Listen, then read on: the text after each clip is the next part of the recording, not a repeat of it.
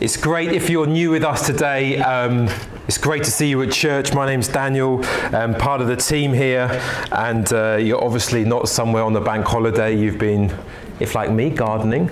Anyone else been gardening? Yeah. A few people, yes. Anyone very achy today? Yeah. Yes, yes. I'm very achy today.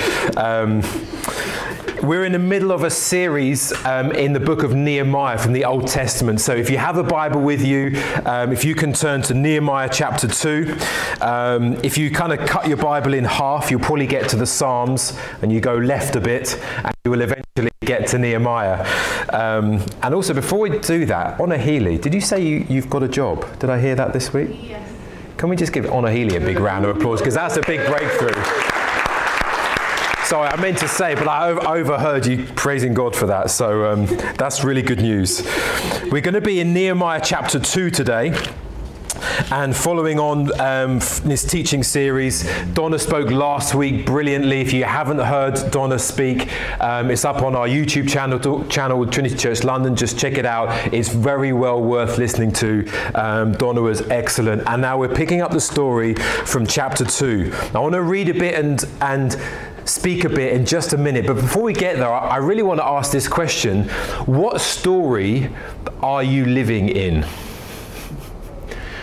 Just let that sink in for a moment. What story are you living in? Or what story do you think you are living in? There's a national level story that's going on, there's an international level story on, but that's going on. But what about the big story of humanity? What kind of story do you think you are living in? Alasdair MacIntyre in his book After Virtue said this I cannot answer the question, What ought I do? unless I first answer the question of what story am I a part? So he says, I can't answer the question, what should I do with my life? What should I do next week? Until I understand what story am I living in? I think most people today would say the story that we are living in goes something like this.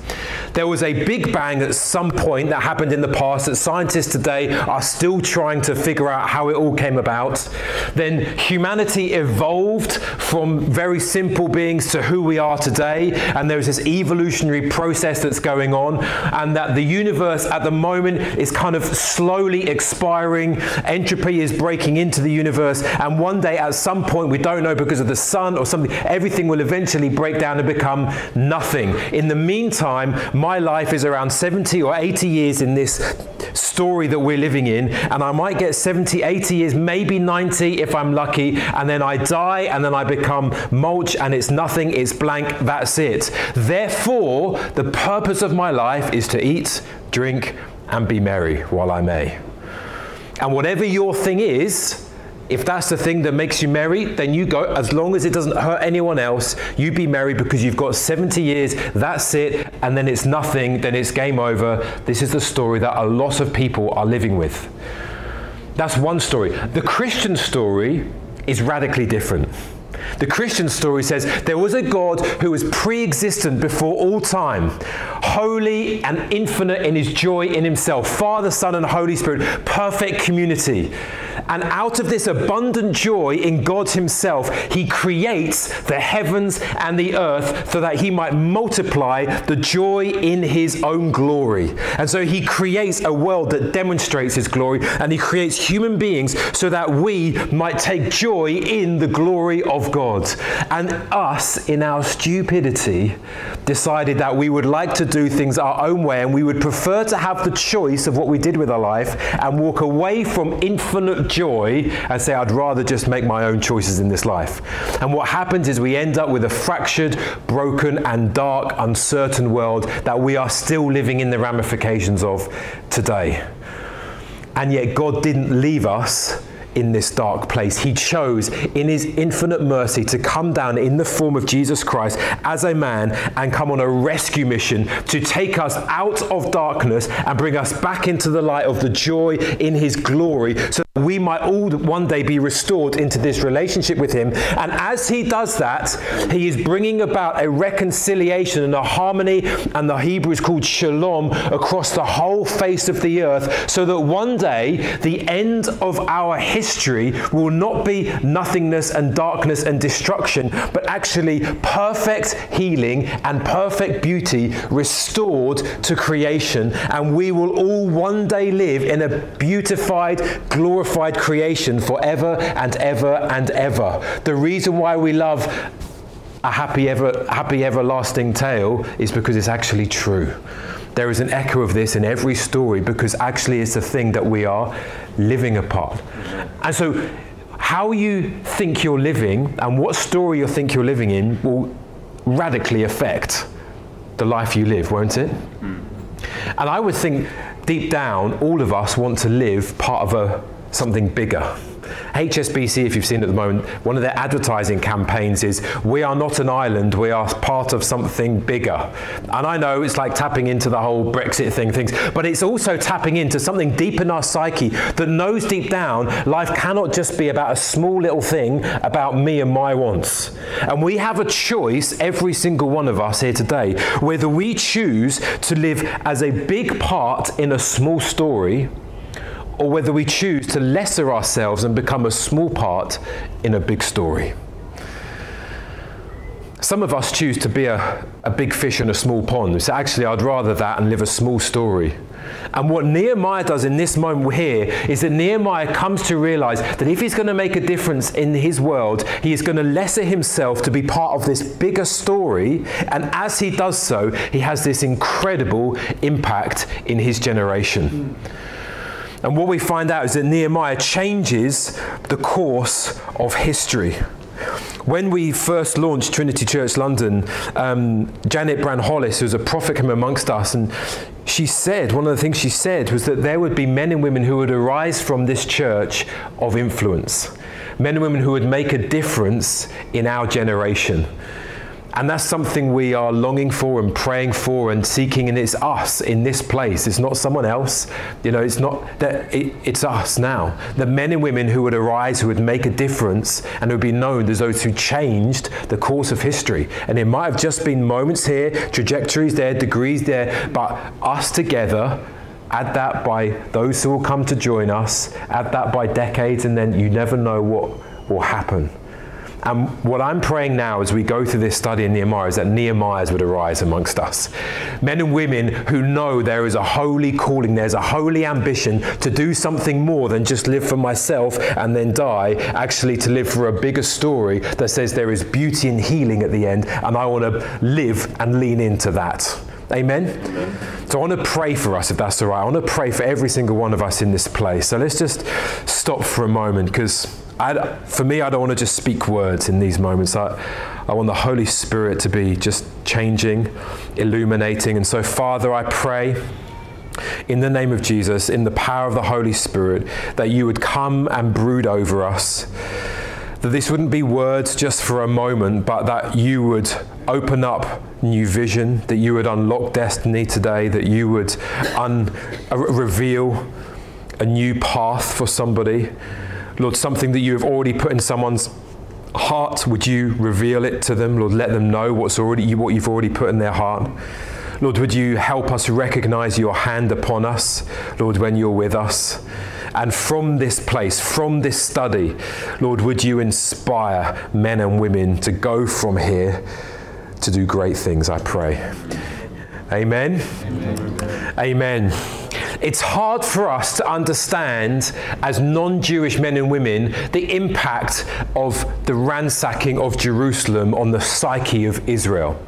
It's hard for us to understand the kind of the depth of emotions that they felt towards the city of Jerusalem at least four things meant that it was deeply embedded in their heart and in their psyche. The first thing was this that three times a year it was expected that at least the males and preferably the whole families would travel to Jerusalem and stay for a festival for a week. and they would be there, they would celebrate God, they would be together, they would reconcile with families, they would come together, they would eat. It was a time of celebration three times a year. And if you, as a, as a child, have been anywhere regularly, you will know the accumulation of very precious memories that begin to grow and get associated with a place. Our family, we went to Pembrokeshire um, quite regularly, most years, I think, and uh, we used to go to this little place, Little Haven, um, and my uncle's now bought a place on the same spot, and we'd go there every year because my mum and my mum and not my dad, my mum went there every year, and my grandparents went there every year, and it's become a very. And I took the kids there last year, and even driving down the small narrow roads, you, you kind of get closer to the place, and all these sudden, you know, all the memories of being a child all come flooding back. And we've a lot of us have got those places, haven't we? Places like if I go back there, suddenly all these happy, fun, fond memories are come flooding back. For every is- Israelite, Jerusalem would have been that place because they would have gone time and time again as children, meeting cousins and cousins. And I'm not sure if you're a cousin, but you're kind of family now. That kind of like, and they were just this family thing grew up and they would get reunited and all the exploits would happen and God would meet them there and all the stories would be told and anecdotes would be retold and retold and old uncles and grandpas would tell the same stories again and again and it became part of their psyche. And secondly, that the only place that you were going to have your sins atoned for was in the city of Jerusalem. The only place that they could have their family sins atoned for was in the center, in the temple in Jerusalem. You could have other sacrifices made outside of Jerusalem, but the one thing that you couldn't do is get your sins atoned for. That had to happen in Jerusalem. It wasn't just a fond place of where we used to holiday, this is where our lives are restored back to God and it's where God's presence chose to dwell. God, by His Holy Spirit, chose to say, I'm going to live in this temple in Jerusalem. Not in the nations at this point, in this place, in the temple. This is where I'm going to dwell. And this is where I'm going to say that I am with you. This was the sign that the Lord is with us. Everything is going to be okay. And then we're told that God is going to promise a ruler who would descend from David, who would live not just for a few decades, but forever. Listen to this promise. When your days are fulfilled, speaking to David, and you lie down with your fathers, I will raise up for your offspring after you, who shall come from your body, and I will establish his kingdom. He shall build a house for my name, that is for my glory, and I will establish his throne in of the of his kingdom forever. I will be to him a father, and he shall be to me a son, and your house and your kingdom shall be made sure forever before me. Your throne shall be established forever. And that's not like a literal, like millennial, like, oh, the bus took forever to come. That's an actual God guarantee promise. This leader is going to rule forever and there is one in the line of David who's going to sit on this throne. So imagine the psychological damage to find out that the Assyrians have come through and ransacked the city and deported hundreds and thousands of the Jewish people out from Jerusalem. And then again, the second wave of when the Babylonian army come through and ransack the city again and destroy the city walls. The kind of psychological damage that would have done to the people as they wonder, where is God? You promised. Where is your glory? Where is your presence? Are you still with us? Are the promises true? Is there going to be a ruler who's going to sit on the seat of David, which is where? In the heart of Jerusalem. Is all of this true, God, or should we just walk away from this moment? And what seems to have happened is that the people of Israel at this point had come to settle with the status quo. They had essentially come to recognize basically, this is it. The city's in ruins, potentially the promises of God are in ruins, and this is how life's going to be. And they had settled down just to live this humdrum, mediocre life and not particularly bothering about whether it's going to come true or not. Because no one was doing anything about the city of Jerusalem. And yet, one man, Nehemiah, comes and changes the course of history for the Jewish nation. And what I want to do from these verses in chapter 2 is just learn five things, and I'm going to be brief. I said that last time, and I looked at the YouTube video and I wasn't brief. I promise I'm going to be brief. the first thing I want to, men like Nehemiah, you want to learn from, right? Like you think this guy changed the course of history. We can learn some things from him. So let me take five things we're going to learn from him. The firstly is this: God will use your current situation, not the one that you wish for. So the end of chapter one, he says this: Now I was cupbearer to the king. Get this, this is the journal of someone who changed history. And yet he takes a very deliberate sentence to tell us of his job description. And you think, why is this relevant when the whole story is about the walls of Jerusalem and the rebuilding of Jerusalem and the promises of God? Why do we need to know about you being a cupbearer? Very deliberately does he record this because God uses his exact current situation as the means by which he changes the course of history. Many of us wish for a better job or a different job or more free time or something else with our life or some different relationships around us that would enable us and free us to really pursue the things of God and really what's in our hearts. And what we need to reconcile with is the fact that God wants to use your current situation to use you. Life will be changed around you through you right now. He had a very ordinary secular job, if you will, working as a cupbearer to the king. I mean, he was quite a high standard job, but it was a normal job. He had requirements, he had a boss, he had difficulties, and yet he saw this was the means which, which God was going to use him, and there was an opportunity in the workplace to do something quite incredible. That's the first thing. Don't wish away your time now. This is the current situation that God wants to use you in. Amen? Secondly, I told you I was going to go fast. If you're going to be used by God, if you want to do something incredible in life, you need to pray and plan. And plan and pray. And then pray and plan some more. And then plan and pray. Etc. You get the point. Chapter 2, verse 1 in the month of Nisan, so this is a hundred days since Nehemiah has heard about the walls. A hundred days later, he records this. In the month of Nisan, in the 20th year of King Artaxerxes, the most powerful man on earth, a dictator at this point, when wine was before him, I took up the wine and gave it to the king. Now, I had not been sad in his presence. At this point, he'd only been sad in prayer to God.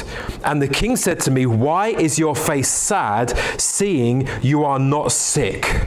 There is nothing but this is nothing but sadness of heart. And and you got on to understand this is probably a very dangerous moment for nehemiah. It, it was his role to re- serve the, the wine and it wasn't his role to bring in his home family life into the work situation. This was a dictator who could have had you killed at the snap of a finger. We don't know which way this is going and for some whatever reason probably nehemiah i would imagine was tired at this point.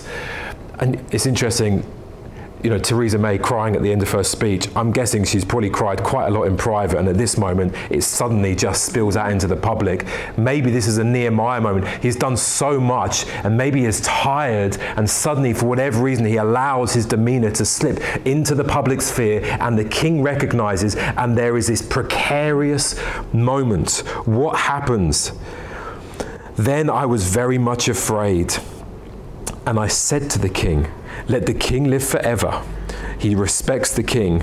Why should not my face be sad when the city, the place of my father's graves, lies in ruins and its gates have been destroyed by fire? This is brave. He's been praying for an opportunity and suddenly he sees the door of opportunity has just opened by a chink. And basically, what he does, as far as I can tell, is he gets his elbow and he jams the door open as hard as he can to see what will happen. Maybe God is in this moment. And the king said to me, What are you requesting? So I prayed to the God of heaven, and I said to the king, If it pleases the king, and if your servant has found favor in your sight, that you send me to Judah, to the city of my father's graves, that I may rebuild it. And the king said to me, the queen sitting beside him, How long will you be gone, and when will you return? Give him an inch, this guy takes another mile. So it pleased the king to send me when I had given him a time. And I said to the king, If it pleases the king, let letters be given to me, to the governors of the province beyond the river, that they may let me pass through until I come to Judah, and letter to Asaph, the keeper of the king's forest, that he may give me timber to make beams for the gates of the fortress of the temple, and for the wall of the city, and for the house that I shall occupy. And the king granted me what I asked, for the good hand of my God was upon me incredible moment. So he gets this little chink in the door of opportunity and he jams it open. And what has Nehemiah clearly been doing for these hundred days? He hasn't just been praying back the promises of God, he has been praying back to God the promises and then strategizing and planning and deciding what is this going to take? I would imagine in prayer and in fasting, he's been God, God, what do I need if this is going to happen? What is it going to require to see these walls built? He doesn't just just pray passively, he prays actively, engaging all of his leadership skills and thinking. And it's hilarious. He gets to this point. The king says, What are you requesting? And basically, he says, I'm really glad you asked. I've got this list. And it's like, This is what I'm after. He'd like, I'd like you to help me relocate. I'd like to leave my job if that's all right. And I'd like you to pay my wages to go and help serve a city you don't actually like. I'd like some letters from you to pave the way. So if anyone asks, I've got your authority. Oh, and by the way, I would like you to foot the bill for all the timber. I would like everything. If you could give me a letter, I'm just going to go and take all the, t- and I'd like this amount of time off. You're like, unbelievable. And yet he noticed there was a moment in God that he took. Why? Because he had been planning. So when the moment came, he didn't just like, oh, nothing, I'm just sad today, I'm just tired, whatever, I'll get a rest, I'm very sorry. And, you know, he didn't miss the moment. He was planning and he was thinking through so that when the moment came, he was ready. There can, there is a, a psychologist talk about this thing called learned helplessness, and you've probably come across it. Sometimes what can happen in life is that so many things bad happen to you and it can happen to whole cultures and whole communities. So many things, waves after waves of bad things happen that you eventually give up thinking that what you do in life can make a difference. So you just end up living with this, like, what it is around you. You think, actually, I'm not going to change much. I could try, but I won't. And whole communities sometimes live with this kind of learned helplessness. This is just the way it is. Sometimes churches get into this place after wave after wave of decline, decade after decade after decade. The only thing is just prayer, and it's just like we're just going to stay faithful, and we're not going to reflect or think or try and change. We're just we're the faithful ones. We're going to pray, and sometimes this can creep in. Sometimes learned helplessness can get baptized into Christian theology. They say, well, what, how's it going in your life? Ah, oh, it's okay. What, what, what plans are you making? Um, trusting God. Uh, what, what's going on? You know, you got those dreams you told me about last year. Has anything moved on? I'm just praying. As though just praying was it. And sometimes, if you've got a strong Calvinistic sovereign God, and you think, well, God is in control of everything, it's only one more step to say, like, I'm praying, I'm trusting God, and He will do the stuff. What Nehemiah teaches us is that those who have a fierce understanding of the sovereignty of God are also often the ones who have the most get up and go and say, We're going to make this happen. Because how does God love to do stuff? Not apart from us, but through us. Philippians 2:13 says, "Work out your salvation with fear and trembling. Work it out." Do something, get on with your salvation as the Lord works in you to perfect everything. So, how is He going to perfect the mission of God in this city? It's going to be through us planning, thinking, bringing all of our skills together and going for it in prayer, trusting Him. So, we trust God and we hustle. Amen? Amen. All right. Thirdly, vision requires sacrifice. Verse 9. Then I came to the governors of the province beyond the river and gave them the king's letters. And now the king had sent me officers of the army and horsemen. But when Sanballat the Horonite and Tobiah the Ammonite servant heard this, it displeased them greatly that someone had come to seek the welfare of the people of Israel. Verse 11 So I went to Jerusalem. And I'll just stop there. Having a vision for something in your life, you want to make a difference in this world, without a willingness to sacrifice, means that your vision will always stay as a nice idea, hmm. and that will be it. That was a, I had a nice idea when I was 25. I remember it but without a willingness to sacrifice something, some time, some finances, some energy, sometimes to have some criticism railed at you, without a willingness to let go of something, vision will always remain just a nice idea. The moment that vision becomes something that creates a difference in this world is the moment that people who hold that vision are willing to sacrifice whatever it might be and sometimes everything to see it fulfilled. And this is Nehemiah in this moment. Because firstly, the first moment he steps out to do something outside of the blue, he the first thing he receives is criticism. There are people against him. Have you ever had that moment? You've got these burning ideas and you share it with someone, and the first thing that comes back, you expect people to applaud you and say, like, I can't believe you want to help others. The first thing is people like pouring cold water and saying, Why would you want to be doing that? Are you whatever you're are you this is what he receives. Firstly, criticism. And the second thing is that he does is something amazing. He's, he, he lets go of everything that he has that is of privilege to live in the, the ruins of the city. Imagine Nehemiah, he's the cupbearer to the king, the most powerful man on the face of the earth. He lives in the best, um, in, in, the, in the best place, the palace. He wears the best clothes, he eats the best foods. He has a high position. He would be regarded as wealthy, had access and privilege. Everywhere he would have walked around the empire at that stage, he would have had men helping him, surrounding. He would have walked around, people would have recognized this is one of the king's officials. And yet, he is willing to let go of all of that privilege and status and let go of it and travel, we're told, for two months. This isn't like four hours British Airways. This is two months walking through essential desert land and to live in Jerusalem, a city without any financial structures at this point, decimated. He had to build his own house there. There is nothing by the way of infrastructure that is helpful to the city. And he says, I'm willing to let go of all of that to go and be with my people and to see them thrive because he knows if this vision is going to come about, it's going to require sacrifice on his behalf. And there are many, many people who live with burning ideas in their heart and their mind, and decades pass without everything, anything ever happening because they're not willing to pay the sacrifice. I was never willing to adjust my course, never willing to change my diary, never willing to let go of that hobby, never willing to let go of that finance, even that lifestyle, because to see this thing happen the men and women that we now celebrate always, when you look back in their past, there was a moment when they left some form of privilege. There was a moment where they left some form of comfort and they lived with discomfort.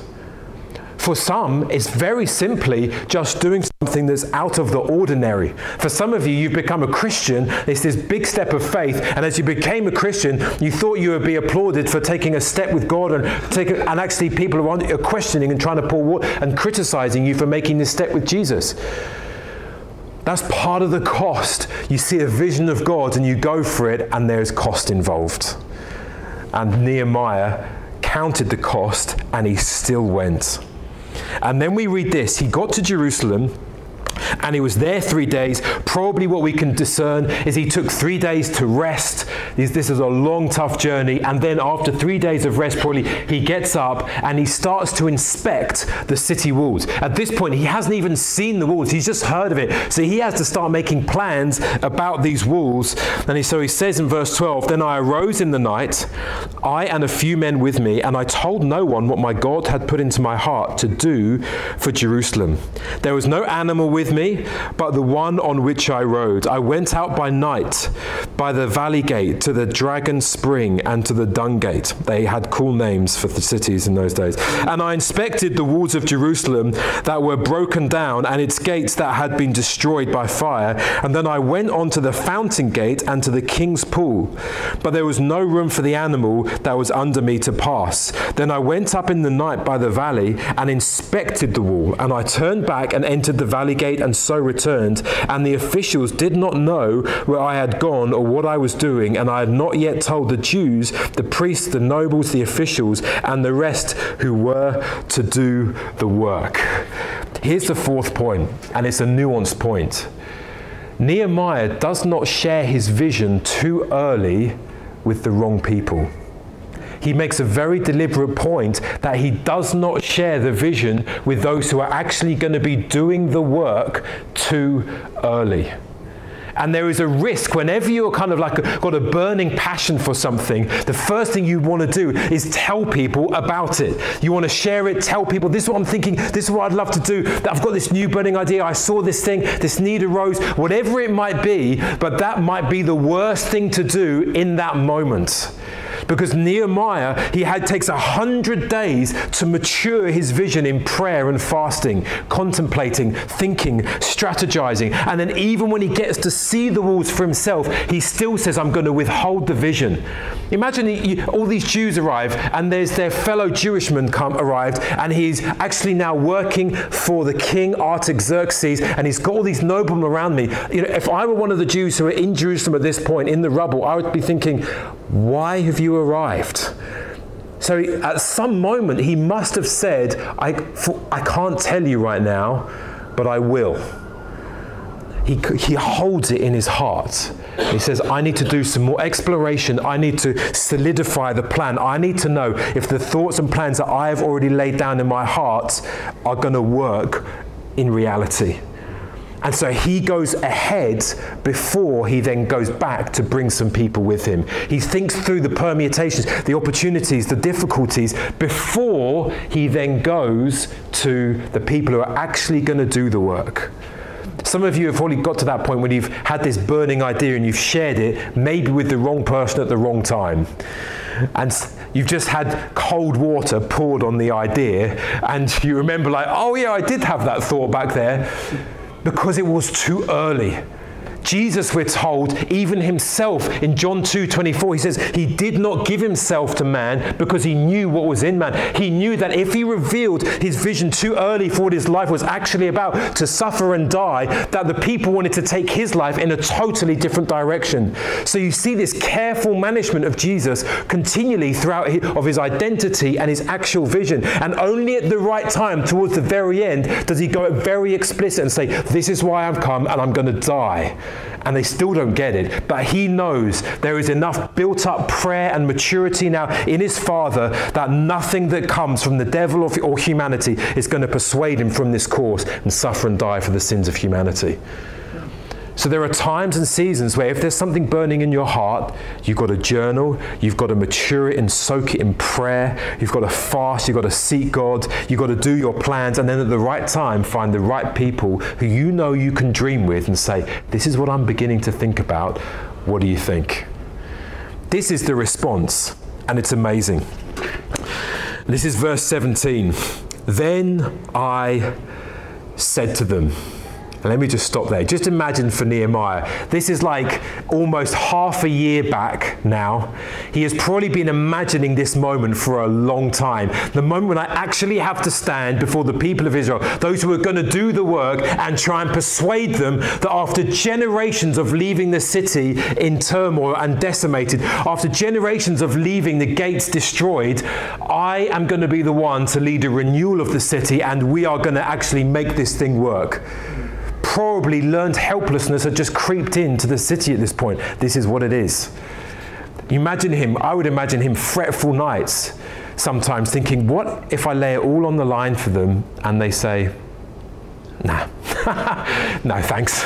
Uh, we're just going to get on with our everyday life. It's like everything. He's laid his job on the line, he's laid his reputation on the line with King Artaxerxes. What does he do now? He's left in limbo. And yet here he is in this moment, and he says this You see the trouble we are in, how Jerusalem lies in ruins with its gates burned. Come, let us build the wall of Jerusalem that we may no longer suffer derision. Like in anything, you imagine some people were rolling their eyes. Who's this like hopeful come, Johnny come lately? Who does he think he is with his King's horsemen and stuff? Like we've been like this for ages. He thinks he can come in and three days later he's going to like do, like all of these reactions. And so he knows he's going to have to plug in all of his credibility and he's going to have to persuade them that this is something of the Lord. He is going to have to persuade them God is in this. So, where does he go? I told them of the hand of my God, that is the activity of God that had been upon me for good, and also of the words that the king had spoken to me.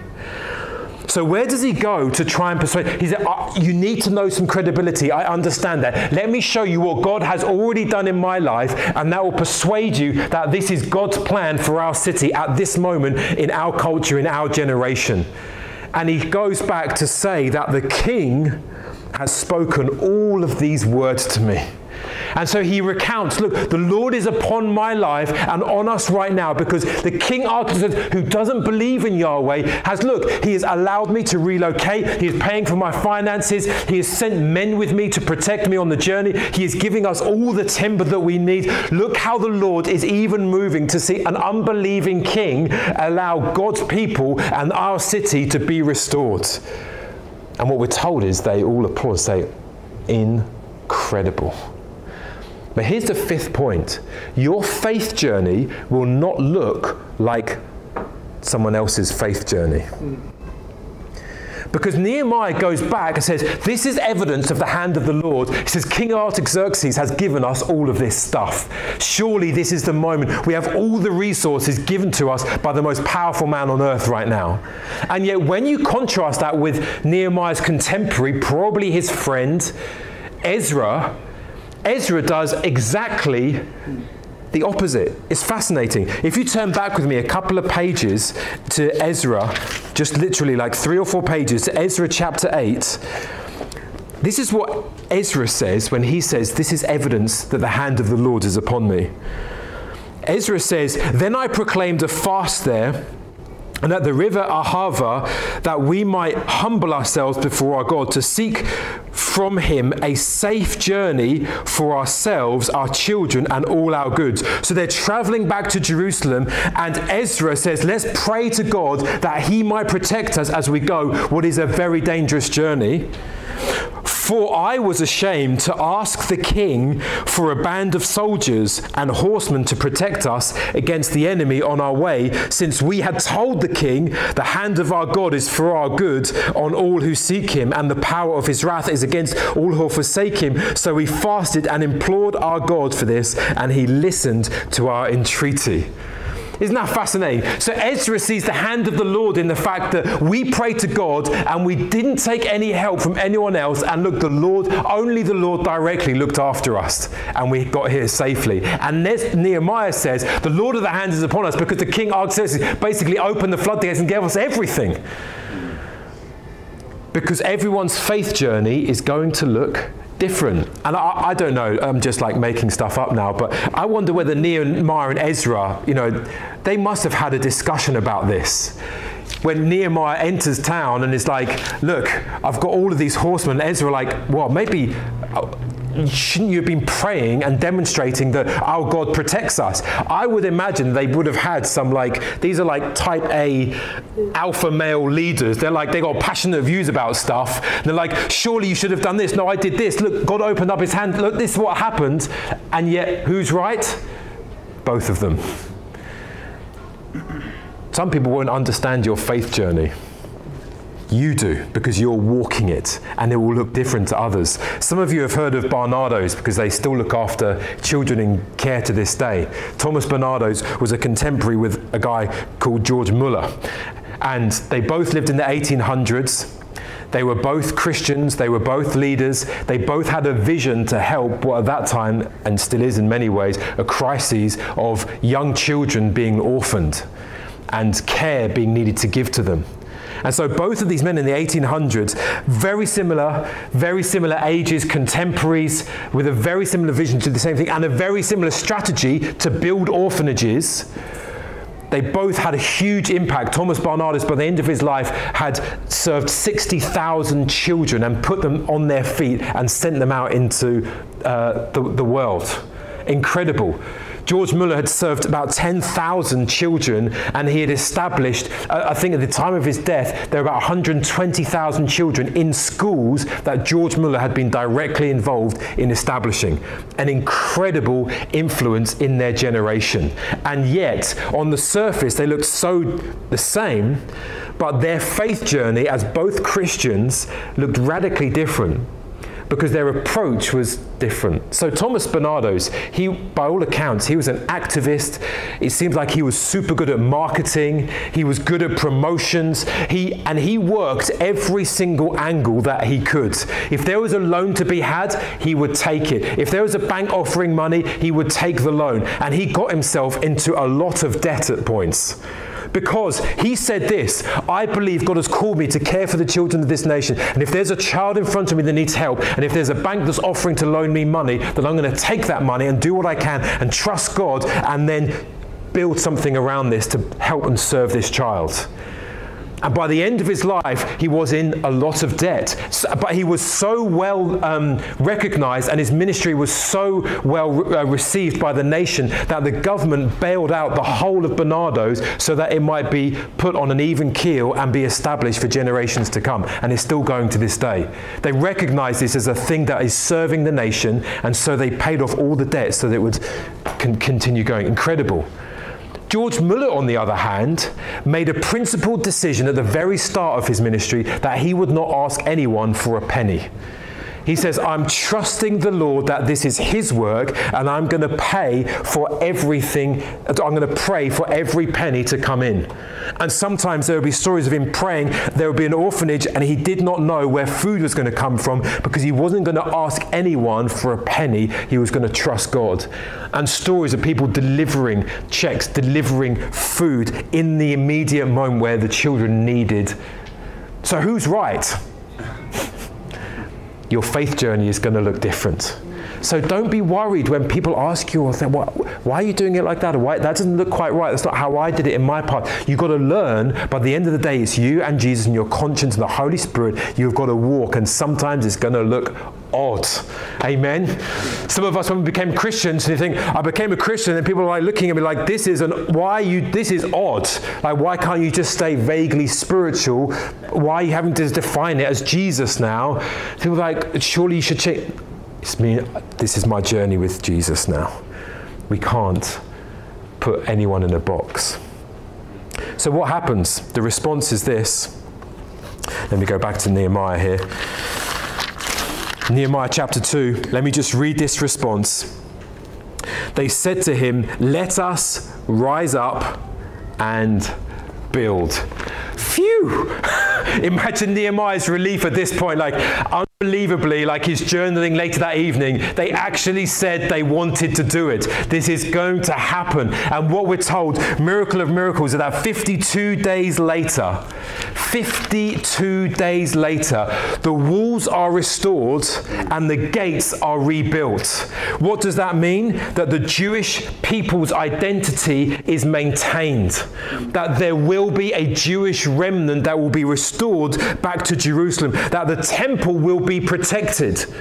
That there will be a place where God, who has promised to dwell, the temple will remain. Because if the temple goes, what does that mean for the presence of the Lord? That means there is still sins that can be atoned for. That means that the Jewish people will remain as a people. That means that generation to generation, the Jewish heritage will be passed on until one young boy was born 400 years later to a Jewish woman, a young boy called Jesus, who was called Jesus because he was going to save people not from decimated walls, but from sin.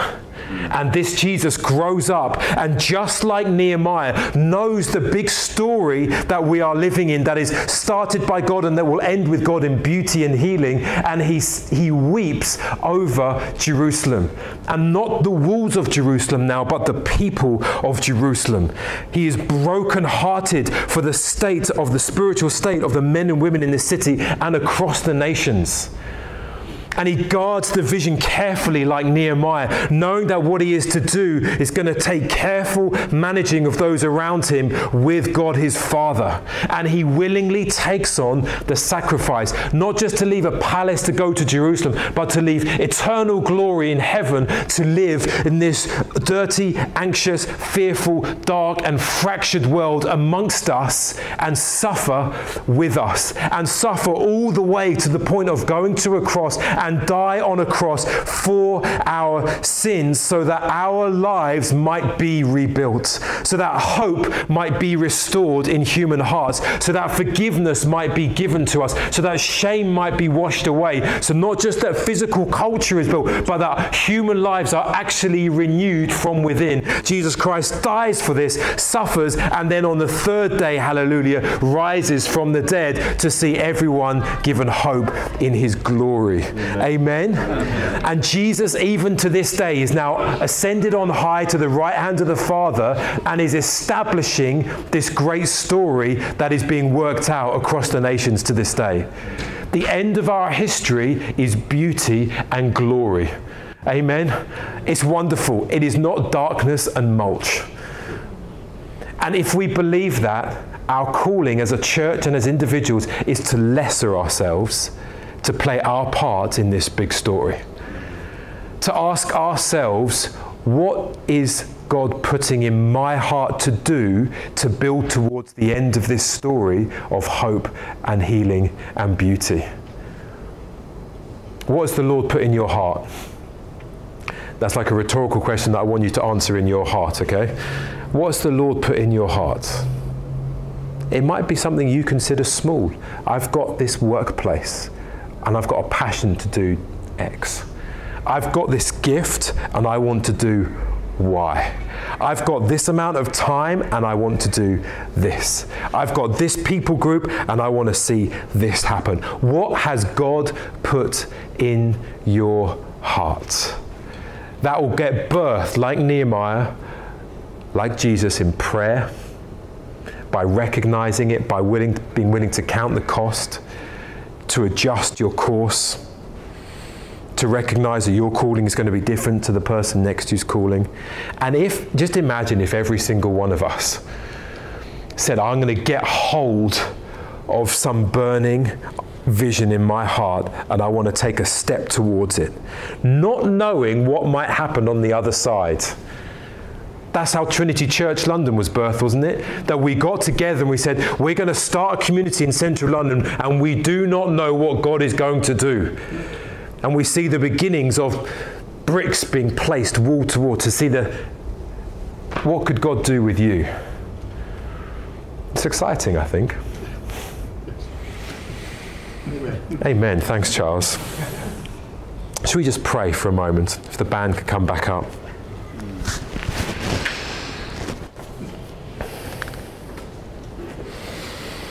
Let this question just settle in your heart. What has God put in your heart?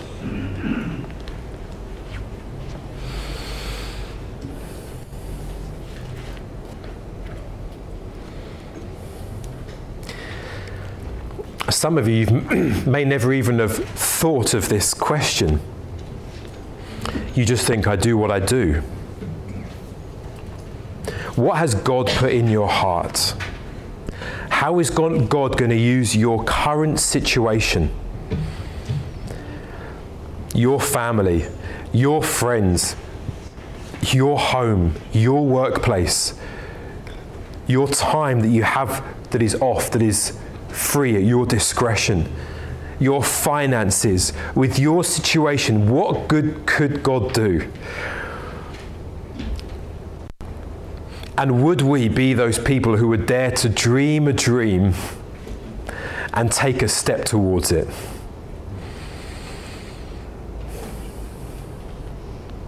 Father, I thank you so much for Nehemiah. And I thank you for the Holy Spirit that met this willing heart to birth holy ambition for the city of Jerusalem. Lord, I know this room is filled with holy ambition for this city, Lord. I pray that you would clarify vision Lord, I pray where people have sat on ideas and vision and not done anything about it. Lord, if this is the right moment, if this is the opportune moment, if this is the moment with King Artaxerxes, would you release them, I pray? Would there be an action even this afternoon towards it, even the smallest moment? Some of you, I feel, need to send a text just to get the ball rolling because it might be just the simplest thing to send a text to say, Can I meet with you? Because I need just to air a dream that I've sat on for decades, maybe. Some of you need to go away and you need to carve away some time in prayer to say, Lord, is this of you? And is it, if it is, would you show me the timings and the strategy and what I might be able to do? The person, it might be a person before you. It might be someone who you've wanted to share Jesus with and the good news of Christ with for a long time, and you've just never got round to it. Never been quite the moment. Come before God and pray that He might open up an opportunity. And when it comes, you can barge it open. We have infinite joy on offer for London. It's amazing. Thank you, Lord. Shall we stand together? Just as we lift our hearts to God, use this time as singing as just reflection and just bringing your heart towards Him. You might already be in the middle of a process of walking by faith, and you know you're, in, you're, you're halfway down the track, and now you're nervous. And you wonder, should I go back to the palace? It's not too late for me to pull back and think, okay, not, nothing too much lost. Maybe you need a, a recognition of the story that the end is going to be healing and beauty at the end of our story. That's what everything's building towards. So, just a download of faith again. Be with us, I pray, as we respond now. In Jesus' name.